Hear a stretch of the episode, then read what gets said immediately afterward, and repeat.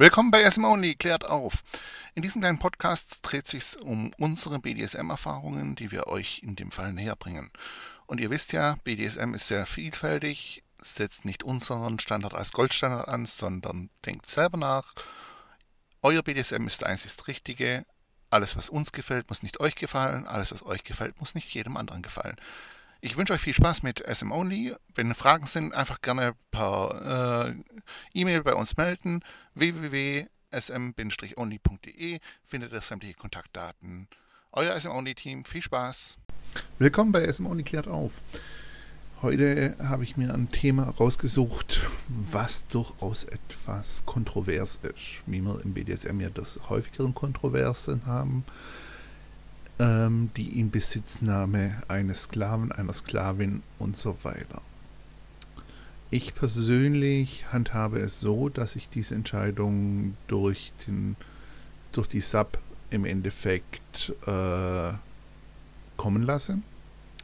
Das heißt, ähm, ich signalisiere durchaus Sub, dass ich Interesse habe an ihr und ähm, finde kläre das auch mit ihr ab, aber der letzte Schritt muss quasi von ihr äh, kommen. Das heißt, ich sehe es wie beim Zugfahren.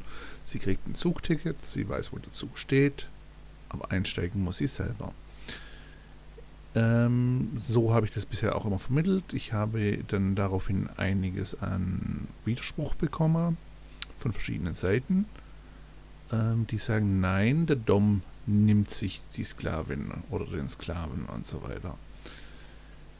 Natürlich ist es möglich, gar kein Thema. Und die äh, Quote, dass ich quasi den Sklaven oder die Sklavin bekomme, ist wesentlich höher mit dieser Methode. Das heißt, ich äh, überrumpel die devote Person in, ihrer, in ihrem devoten Sein, lege ihr quasi das Halsband an und sage so, jetzt bist du meins. Ähm, mag ich aber aus diesem Grund nicht, weil es genau dieser überrumpelnde Faktor ist für mich. Also ich weiß nicht, wie ihr das seht. Ihr könnt es ja mal äh, auch in die Kommentare schreiben, beziehungsweise äh, gern auch an die äh, blog at sm-only.de. Aber für mich ist zum Beispiel ein ganz großes Problem, dass ich diesen Faktor nicht möchte. Also ich möchte, dass es eine bewusste Entscheidung des devoten Parts ist, worauf er sich einlässt. Weil, wenn man das Ganze etwas ein bisschen weiterspinnt, wir, wir reden jetzt mal nicht von Spiel BDSM ähm, nach dem Motto, ich, ich, ich fessel dich eine Runde, äh, verhau deinen Popo und fick dich und danach sind wir wieder gute Freunde, sondern wir reden äh, jetzt in dem Fall von Lebenseinstellung BDSM, also sprich von Eigentum beziehungsweise von Besitz. Natürlich können, äh, brauchen wir jetzt nicht wieder die Rechtsdiskussion führen, dass das in Deutschland und grundsätzlich weltweit nicht möglich ist. Äh, mir redet hier von einer ideologischen Einstellung und von der ideologischen Einstellung ist es möglich, wenn ich, wenn eine Sklavin mir, sich mir schenkt oder äh, sie sagt, äh, sie ist meine Sklavin, dann ist sie faktisch im Endeffekt mein Besitz, solange bis es nicht mehr sein will. Aber ähm, ich weiß wie gesagt, dass, dass es für den devoten Part eine sehr schwierige Entscheidung ist, diesen Punkt zu treffen. Aber genau das ist der, diese Entscheidung, die ich haben möchte, weil wenn eine Sub mir gehört, dann wird das im Grunde für sie eine lebensverändernde Einstellung, äh, Maßnahme werden. Denn ähm, längerfristig verändere ich ihre Psyche, ich verändere eventuell ihre Optik, ich verändere ihre Lebensart und ich, ver ich ähm, verändere unter Umständen ihr ganzes Auftreten. Das sind Sachen, die, dessen sollte sich die Sub vorher bewusst sein. Und ich versuche es ihr auch vorher klar zu machen, je nachdem, auf welche Basis wir agieren, dass diese Punkte auf sie zukommen können. Ich kann noch nicht sagen, wann, ich kann nicht sagen, wie weit, weil ich das persönlich nach Gespür und nach Gefühl mache und auch gucke, dass ich die Sub in dem Moment nach Möglichkeit nicht komplett aus ihrer Welt reiße, sondern es in einem ähm, passenden Bereich für sie mache. Aber ähm, die Punkte bestehen auf jeden Fall, dass es kommen könnte. Und aus diesem Grund möchte ich an sich, dass diese Entscheidung vom devoten Part aktiv getroffen wird dazu. Mir hatte jetzt auch die Tage, hatte ich eine längere Diskussion mit einer äh, Dame über das Thema Depris. Depris bedeutet im Prinzip ja eine Komplettaufgabe der Persönlichkeit und ähm, komplett fremdgesteuert quasi mit nur sehr, sehr marginalen Teilen der ähm, eigenen Bestimmung und das Ganze auch sehr, ich sage mal, brutal durchgezogen. Hat einen sehr großen Reiz, muss ich auch ehrlich gestehen. Allerdings ähm, ist auch das zum Beispiel nur möglich, wenn beide Parteien sich bewusst sind, um was es geht. Dass es darum geht, zum Beispiel eine Psyche komplett ähm, auszulöschen und die Person quasi neu zu programmieren. Das ist natürlich jetzt für alle Leute, die auf dem 50 Shades of Grey Level äh, agieren, der pure Wahnsinn und äh, für äh, verrückt erklärend. Allerdings, äh, mir redet halt auch davon, dass es im BDSM natürlich durchaus verschiedene Level gibt. Und ähm, das ist überhaupt nicht verwerflich, solange beide Seiten diese, diesem Level zustimmen. Und da habe ich halt wieder den Punkt, wenn ich quasi als dominanter Part den devoten Part einfach nehme bzw. hineindrücke, dann nütze ich natürlich auch gewissermaßen seine, die Situation aus, dass ein devoter Part relativ schlecht Nein sagen kann. Das ist halt eben unter anderem eine eigene Eigenschaft der, äh, des Devotseins. Genauso wie äh, devote, Part, äh, devote Leute sich halt auch relativ gut lenken, steuern und beeinflussen lassen.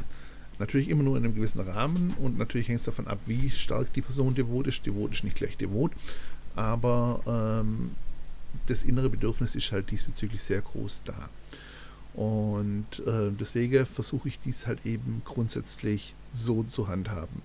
Zum Beispiel auch bei mir am Stand. Also ihr werdet nie erleben, dass ich im Regelfall irgendwo, ähm, auch wenn, wenn es gerade passt zwischen mir und einer Sub, die ich jetzt gerade am Stand stehe habe, dass ich irgendwie übergriffig werde, äh, fordernd werde oder mir irgendetwas nehme von ihr, auch wenn sie es im Grunde klar signalisierend äh, anbietet.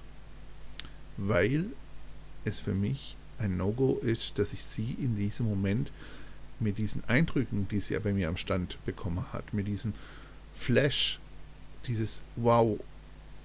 Also ich äh, sage das jetzt einfach mal wörtlich so, wie es viele Frauen bereits gesagt haben, mit diesem Scheiße, ich weiß, weiß ich, was ich die ganzen Jahre über gesucht habe. Oder okay, so habe ich das noch nie gesehen, jetzt verstehe ich, was in mir vorgeht. Oder äh, jetzt kann ich meine Fantasien einer Situation zuordnen und so weiter. Das sind Aussagen, die sind von meinen Kundinnen bzw. von Leuten bei mir am Stand so getroffen worden und nicht nur einmal. Es wäre natürlich die Chance relativ groß, dass ich auf diese Aussage hin diese Dame eventuell ähm, mit ins Hotelzimmer nehmen kann, beziehungsweise unter Umständen gleich die Leine dran machen kann und mitnehmen, übertrieben gesagt. Also bitte nicht falsch verstehen. Das ist jetzt nicht bei jeder Dame, die da bei mir diesen Flash hat und Co. Also mir redet jetzt hier, ich sage mal, von dieser Situation einfach mal hypothetisch. Ich habe die Situation circa ähm, auf jeder Messe zwei, dreimal, dass jemand da steht und sagt, wow, okay, habe ich so nicht gekannt. Und wenn man es von diesen zwei, dreimal, ich sage mal zehn Stück zusammennimmt, wäre die eine dabei, die ich abschleppen könnte. Das tue ich aber im Regelfall nicht. Oder das tue ich zu 99% nicht. Weil ich ihre Geilheit und ihren Flash und ihre Wow-Phase in dem Moment nicht ausnutzen möchte. Ich möchte, dass sie sich, wenn, dann aktiv dafür entscheidet. Deswegen bekommt sie meine Visitenkarte, bekommt meine Nummer ich frage nicht nach Ihrer Nummer, ich frage nicht nach Ihrer E-Mail-Adresse, sondern sie bekommt meine Daten und kann sich dann melden. Und wenn es sich einen Tag später meldet, ist es für mich schon vollkommen okay. Ich möchte nur, dass sie einmal eine Abkühlphase drin hatte und sich darüber Gedanken gemacht hat, was es für sie bedeuten würde. Und wenn dieser Faktor da ist, dann bin ich damit auch vollkommen safe. Dann habe ich da überhaupt kein Problem damit. Allerdings äh, möchte ich nicht derjenige sein, der sich im Nachhinein das anhören muss nach dem Motto, ja, aber du hast mich ja damals dazu gedrängt und du hast das ja, äh, hast mich ja dazu hingedrückt, manipuliert und so weiter. Ich weiß, dass es eben auch viele Leute gibt, die genau diesen Druck wollen. Und äh, ich kann das durchaus nachvollziehen und ich kann das auch ähm, psychisch durchaus, also von der Fantasie und alles komplett nachvollziehen.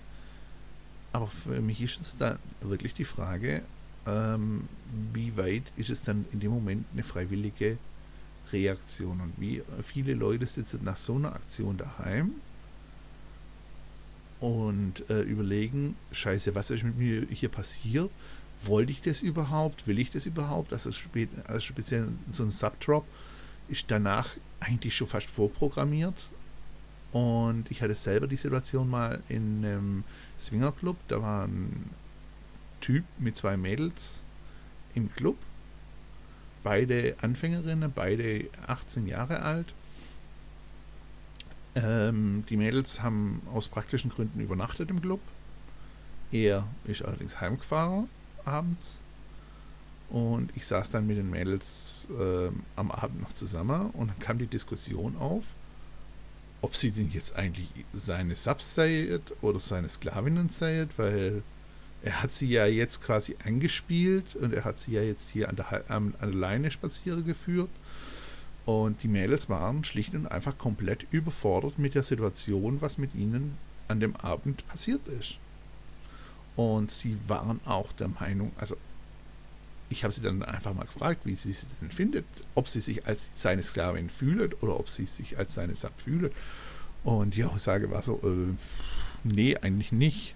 Und ja, dann sei das auch nicht. Aber das sind so die Situationen, äh, die halt sehr schnell dadurch passieren können. Ich sage mal, die, der Jagderfolg des Doms ist natürlich wesentlich ähm, intensiver, wenn er progressiv vorgeht und die, äh, und die Sub halt einfach an die Leine nimmt. Ähm, ich finde es aber halt auch respektloser gegenüber der Sub, weil man halt in dem Moment ihre ähm, Schwäche in dem Moment ausnutzt. Und das halt auch noch unter Umständen kombiniert mit einem mit einer Fantasie oder mit einem Bedürfnis, was jahrelang irgendwo geschlummert in einer äh, in ihr hat. Ja, das wäre mal dieses Thema. Dann das andere Thema, was mir noch mal was ich nochmal ansprechen wollte, war das öffentliche Ausleben von BDSM. Ähm, viele Leute sagen immer mir, sie beneiden mich darum, dass ich nichts verstecke. Das ist richtig.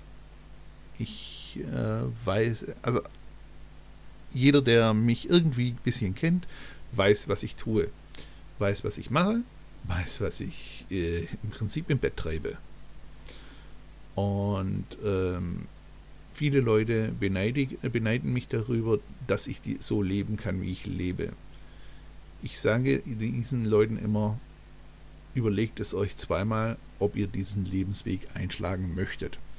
Einfacher Hintergrund, ähm, der Freundeskreis wird relativ überschaubar der interne Freundeskreis ist durchaus da, also so nach dem Motto, äh, man versteht sich mit Leuten, Leute äh, möchten auch durchaus äh, in Kontakt mit mir halten, aber so nicht nach außen hin. Weil dann könnte man ja meinen, dass sie vielleicht auch darauf steht oder dass sie äh, sich hier quasi, warum gebe sie sich mit den Perversen ab und so weiter und so weiter. Das sind alles Faktoren, die zu beachten sind, wenn man sich für so ein Leben entscheidet, ähm, wie ich es lebe. Ich sage mal, für mich ist es relativ einfach, weil ist der Ruf mal ruiniert, lebt sich ungeniert. Ich produziere BDSM-Equipment, ich drehe Pornos, ich veranstalte Swinger-Veranstaltungen. Ich sage mal, ich kann das kaum hinterm Busch behalten, äh, halten und dann kann ich auch gerade mit offenen Karten spielen und verhindere damit ähm, dass ich mich gegenüber irgendwelchen Leuten quasi auch erpressbar mache. Allerdings hat das Ganze auch seinen Preis und dessen ähm, versuche ich auch allen Leuten immer klar zu machen, dass sie sich im Voraus bewusst sein sollten, was dieser Preis bedeuten könnte. Deswegen erwarte ich auch von keiner meiner Spielpartnerinnen oder von keiner meiner Subs, dass sie diesen Level, wie ich lebe, öffentlich. Ähm, weil sie die Entscheidung für sich treffen müssen. Und es ist auch bei meinen Videoleuten, äh, wenn man Videos dreht mit den Mädels und so weiter, sage ich Ihnen auch ganz klar, wenn ihr wollt, könnt ihr erstmal eine Maske aufziehen, könnt, äh, könnt euch ein bisschen tarnen und so weiter. Weil der Kick, ein Video zu drehen und seine Sexualität über ein Video zu erfüllen, ist enorm groß und macht auch tierisch Spaß. Allerdings muss man immer überlegen, kann ich im Realleben dazu stehen, dass vielleicht irgendjemand zu mir herkommt und sagt, ey, ich habe dich doch auf einem Porno gesehen. Ähm, wenn ich dazu stehe, kann und einfach sage, jo, und hat es dir Spaß gemacht? Oder hat es dir gefallen? Oder tut die Hand noch weh? Je nachdem, wie frech man antworten möchte. Ähm, dann ist es gar kein Thema. Dann, hey, so what? Have fun. Ich kenne einige Mädels, die leben so. Unter anderem meine Emily hier. Ähm, das ist gar kein Thema. Allerdings äh, sollte man das halt sich immer im Voraus überlegen, ob man äh, mit so einer Reaktion umgehen kann. Und so ist genauso, wenn ich gesagt, wenn ich halt eben öffentlich dazu stehe, dass ich BDSM praktiziere oder dass ich Swinger bin oder ein aktives Sexualleben habe, habe ich halt auch immer das Risiko, dass ich ähm, gehatet werde. Und wenn ich mit diesem Hate zurechtkomme und einfach progressiv dagegen arbeite und sage so, hey, pff, äh, ist doch geil. Und ich bin nicht derjenige, der auf der Pornoseite war, ich bin zwar auf der Pornoseite, aber ich musste nicht draufgehen. Ähm, dann sind es äh, Faktoren, wo das Leben durchaus leichter machen können für, sie, für einen selber, sein Sexualleben, allerdings nicht unbedingt das normale Leben erleichtert in der Geschichte. Deswegen muss man das immer für sich differenzieren. Ich persönlich rate jedem, sein Sexualleben in vollstem Umfang zu genießen. Ähm, es kommt keiner am Ende her und sagt, oh, du hast aber ein braves Leben geführt, deswegen äh, kriegst, kriegst du hier noch den, Ehren, äh, den Ehrenzipfel am, äh, am Bande, sondern äh, du wirst irgendwann in die Holzkiste gehen und im schlimmsten Fall bereust du, dass du Sachen im Leben nicht gelebt hast, die du vielleicht leben wolltest. Ähm, deswegen, leb deine Sexualität, habt Spaß, speziell an euch Frauen. Ihr habt die gleichen Rechte, Sex, eure Sexualität zu leben wie wir Männer. Ähm, ich weiß, es ist schwierig, weil wenn ich 50 Frauen flach lege, bin ich der Hengst. Habt ihr zwei Männer im Monat, seid ihr die Dorfmatratze. Das ist halt einfach dieser Punkt. Aber auch da muss man halt einfach sagen, wie oft, wie offen kommuniziert man es nach außen. Ich sage mal, wenn ihr irgendwo in einen Swingerclub geht und euch von 20 Typen flachlegen lasst, dann weiß keiner erstmal, wo ihr wohnt und äh, dergleichen. Das heißt, da habt ihr die gewisse Beispiel die Anonymität wesentlich mehr, wie wenn ihr jetzt irgendjemand von der Disco äh, in der Disco abschleppt und äh, zweimal oder dreimal oder viermal im Monat ein anderes Auto bei euch vor der Tür steht. Ähm, der andere Punkt ist, ähm, es gibt keinen Grund dafür, warum ihr eure Sexualität einschränken solltet weil eure Sexualität ist rein körperlicher Natur wesentlich ähm, intensiver wie die von uns Männern. Ich sage mal allein von erogene Punkte her. Eine Frau hat wesentlich mehr erogene Punkte wie ein Mann. Eine Frau kann wesentlich länger, ähm, eine Frau kann wesentlich mehr Orgasmen haben wie ein Mann am Stück und so weiter. Deswegen ist ja eigentlich alles dafür ausgelegt, dass ihr als Frauen wesentlich aktivere Sexualität eigentlich haben könntet wie wir Männer. Nur werdet sie euch moralisch eben runtergedrückt. Aber gut, das war jetzt mal wieder ähm, ein bisschen philosophisch. Wie gesagt, ich bin gespannt, was, ich, äh, was an Kommentare kommt zu dem Thema ähm, in Besitz nehmen der Sub oder äh, des Sklaven oder der Sklavin oder wie auch immer beziehungsweise in diesem, ich sag mal, aktiven Vorgehen, beziehungsweise passiven Vorgehen. Ähm, ich sage immer bei mir, wie gesagt, das passive Vorgehen, weil halt Sub die Entscheidung treffen muss in dem Moment. Ich weiß, dass sie es nicht gern tun, aber äh, wenn sie sich dafür halt entschieden haben in dem Moment, dann meinen sie es halt auch wirklich ernsthaft. Und ansonsten, wenn ihr Themenvorschläge habt, Fragen habt, ihr wisst ja immer blog.sm-only.de oder ähm, ja, über meine Homepage und Co. findet ihr dann auch im Zweifelsfall meine, mein WhatsApp bzw. Telegram-Nummer. Ich wünsche euch ganz viel Spaß. Wir sehen uns in Salzburg, wenn ihr Lust habt. Ende des Monats. Oder dann, ähm, ja, dann kommt, glaube ich, schon der German Fetish Ball, aber davor gibt es nochmal eine neue Sendung. Viel Spaß, euer SM Only Team. Weitere Informationen zu unseren Workshops, Events und Produkten findet ihr auf www.sm-only.de oder ihr möchtet mehr Bild- und Videomaterial sehen, das findet ihr bei www.bdsm-blog.com. Wir hoffen, ihr hattet Spaß und verabschieden uns bis zum nächsten Mal. Euer SM Only Team.